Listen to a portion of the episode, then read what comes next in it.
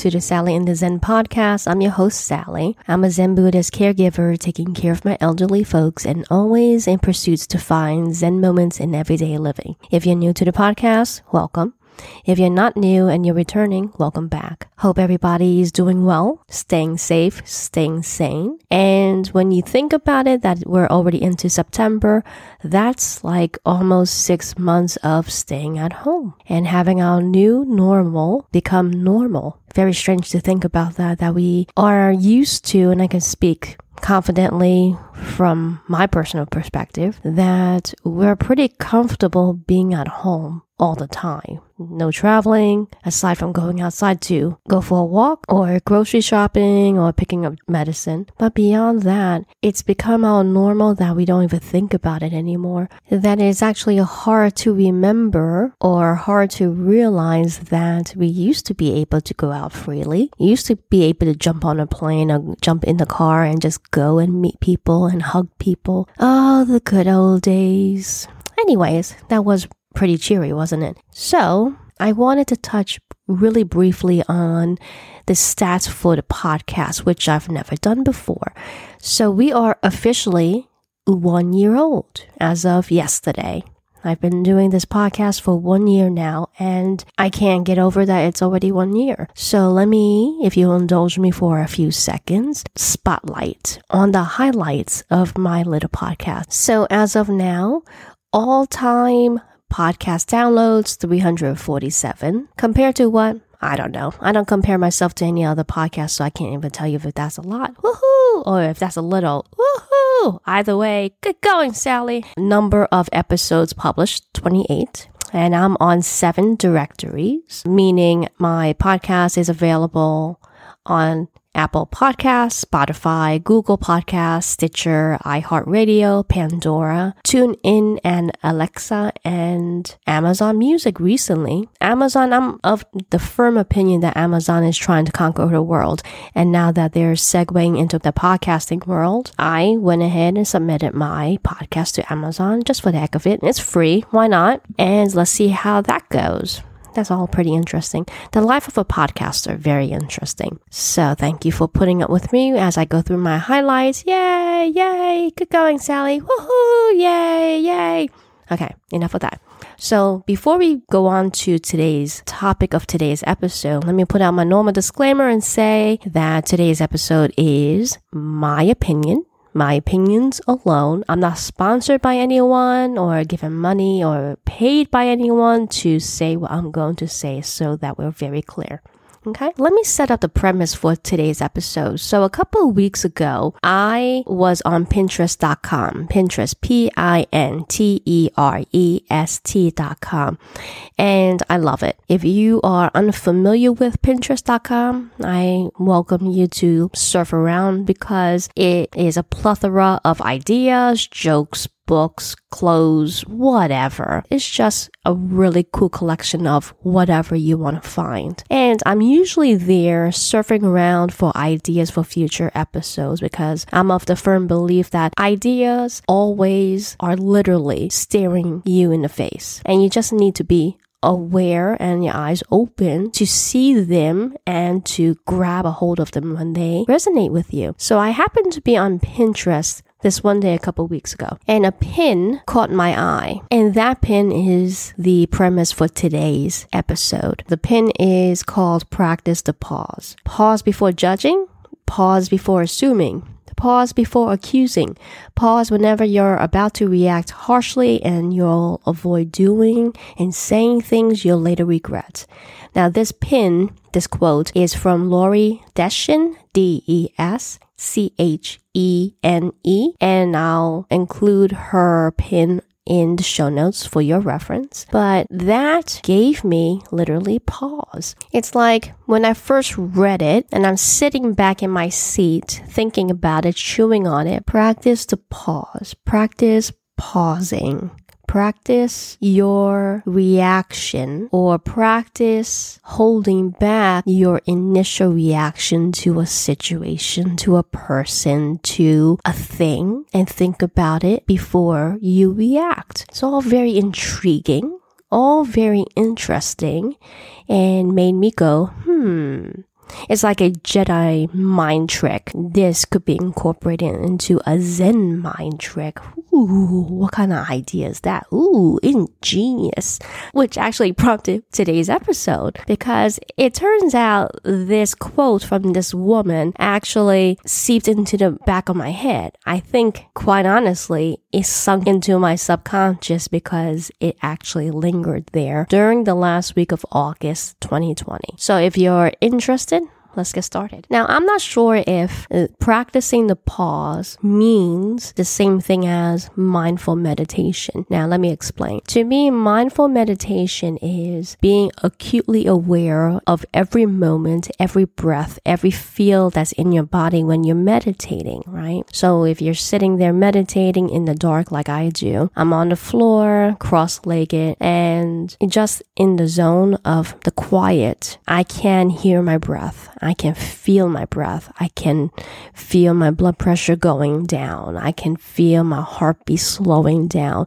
To me, all of that is mindful moments, mindful meditation. That's how I see that. You're acutely aware of every single thing that's happening within you and around you. So I wondered if practicing the pause was almost the same as that concept, where if you're mindful of every moment and every word that comes out of your mouth, every thought that pops into your head. And I had said this in a couple of episodes ago. These are things that we should be paying attention to, that you are fully present in the moment of where you are, how you're feeling, what's happening around you. To me, I think practicing the pause is a part of the present moment. Because if you're not paying attention to what you're saying and you're reacting to a situation, that's not really practicing the pause or being mindful or being present in the moment of controlling your emotions, controlling your reactions.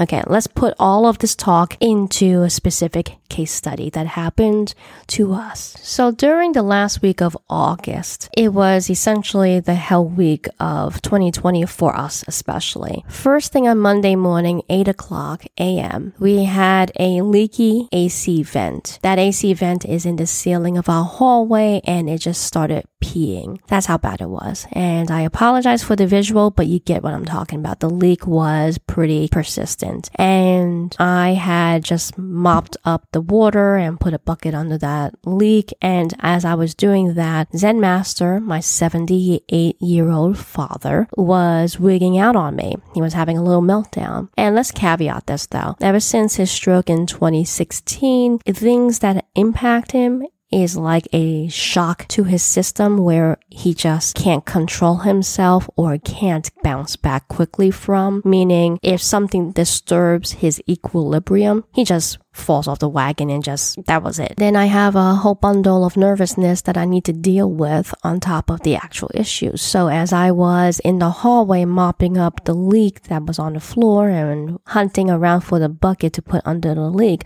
Zen Master was in my way every which way I turned. And he was trying to see where the leak came from. And it's kind of funny. He's standing in the middle of the hallway looking up at the vent and seeing seeing the drip and trying to figure out where it's coming from. Keep in mind, he has no background on fixing an AC. He has no mechanical background on trying to figure it out. He wanted me to grab the ladder that's in the garage and go up to the ceiling to find that leak.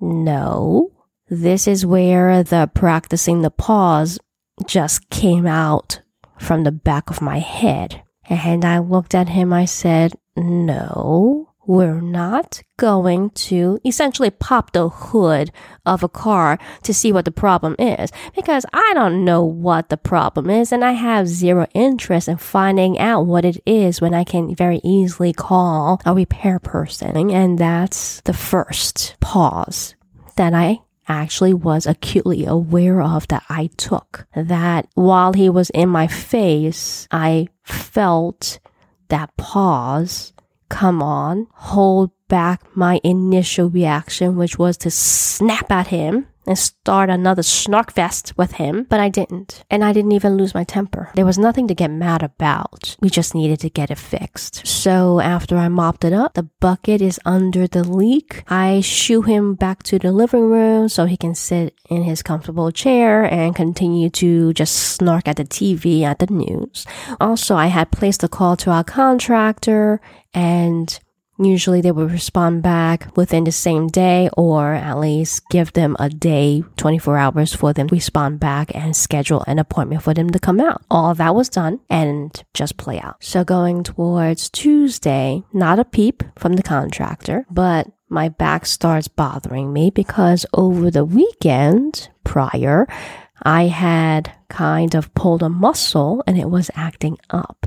I was lifting up a five gallon container and I lifted wrong and there you go. So that was coming to bother me as well as my father's toothache. For the last few weeks also, he's been dealing with the pain of a particular tooth and he has a high threshold for pain, but it got beyond that threshold and he was feeling it consistently for the last week or so. The snark fest between he and I, where I believe very firmly you take care of your teeth, your teeth will take care of you. And I believe in the dentist, believe in getting my two cleanings a year and anything else in between. Get it, get it done because I am absolutely determined to die with my own teeth in my head. So on the opposite end of that spectrum is Zen Master where he hates dentists despises them because they hurt him. But keep in mind, they're supposed to help you so that you don't hurt. There's no trying to explain the logic behind that, but you know, everybody knows toothache is a rare kind of pain that will sink a person to his knees, her knees. And I was waiting for that to happen with him, where he would finally cave and let me take him to the dentist because that's the last couple of fights that he and I had was exactly that, that I was going to take him to the dentist and he would look at it and he refused, refused, refused to even consider going to the dentist. So finally, during this week, hell week, it got so bad for him, he finally consented to come. I was able to get an appointment with my doctor. And even if he didn't consent to come, I was going to drag his ass into the car to take him over there. It turns out he needed to have two teeth pulled. Turns out also that my dentist is out of network for his Medicaid insurance. And that was $500. Poof out of my pocket. On the background of that, of his toothache, besides waiting for the contractor for the AC, I had called our plan to find the status of the contractor the next day. And still it wasn't assigned until I just, under drastic measures, found a contractor on my own, happened to be out of my warranty plan. But that guy was same day service. And I wanted to see what his thoughts were, where he would come into our place. You have to pay him to show up. So it was a flat fee of $79 cheapers. But he showed up, took one look at it, and he was just like, oh my God. Okay, so it was going to be a big job. He ended up lugging out like four or five buckets of water from the attic and dumping it outside in the front lawn. So his assessment was the evaporator coil inside was leaking, was broken, and it may take around 2,000 or $3,000 to fix. That's a lot of money. So that's also money I didn't have. But he was happy to finance. He was quick to point that out. So I ended up calling my maintenance plan to get the status and I had that escalated up so that the next day an in-network technician came through to look at the leak, essentially get a second opinion. So while I was on the phone with them trying to escalate up my case, the out of network contractor was listening into my conversation and he was saying, you should tell them that it's the evaporator coil that's this and this and this. And if they don't do it, we'll be happy to do it. And that's when pause, practicing the pause because the person was also in my face while I'm on the phone on hold with my maintenance plan, trying to push me to accept him to fix it on the spot. $3,000 is enough to give anybody pause. A leaky, pissy air vent is enough to give anybody pause. And I was pausing aplenty because I had told him, let me go through my plan. I need to go through the contractor. It's covered under their plan that I need to use their contractors in order for me to only be responsible for a $100 deductible. So that person backed off. And when he gave me his bill, his bill was $400 to lug out how many buckets of water and just assess the situation and not fix anything for $400. So I'm on the phone with my plan. After he leaves, they're able to get a technician that I actually knew from past calls. That technician was going to come out the next day. And when he did, he took a look at it and he assessed it was just a clog. So, and I'm like, so what about what that guy said to me yesterday about the evaporator coil leaking and broken? He goes, he's not a specialist. I am. So that was a case of, thank goodness I paused to think and not react. Otherwise, I would have been at least $3,000 out of pocket to a scammer. So as soon as he left, Zen Master and I were talking. We went out to go grocery shopping, taking his car and just going to our local grocery market. And then it happened where his muffler just broke and the whole entire car was shaking and noisy as all get out. And I'm just like, thank goodness we're local because as I putter in the car, driving it, trying to drive it back home, it was impacting the brakes. It was loud as can be. You can hear us down the road, my God. And I'm just praying, please don't let us crash. Please don't let us crash. And I'm slowly making our way back home. And I, thank goodness, was so happy to see home when I parked that damn car. And this all happened during the last week of August, which I will deem always in my history as Hell Week 2020. And here's a tidbit because, you know, why not end on a morbid note? I was talking to a friend at the end of the week and she was saying, Oh, I think five planets were aligned during this time, which is the reason why we're having bad mojo at this time. That's a little new agey, I admit, but I knew what she was saying, but at the same time, I don't know how that really impacts me aside from that. So to end this whole entire week with a cherry on top, Here's a bit of trivia that I thought was pretty interesting because I equated this week besides Hell Week. Instead of Friday 13th, it's Friday 13th week, right? According to earthsky.org, this year 2020, besides being a really awful year, 2020 has two Friday 13th. So there's one in March and then there's one coming up in November. There's actually two Friday 13th this year, which was pretty interesting. I did not know there could be more than that, but there you go. So that brings us to the end of our podcast today. Hope you enjoyed it. If you have any questions or comments, drop by my blog, sallyinthezen.com.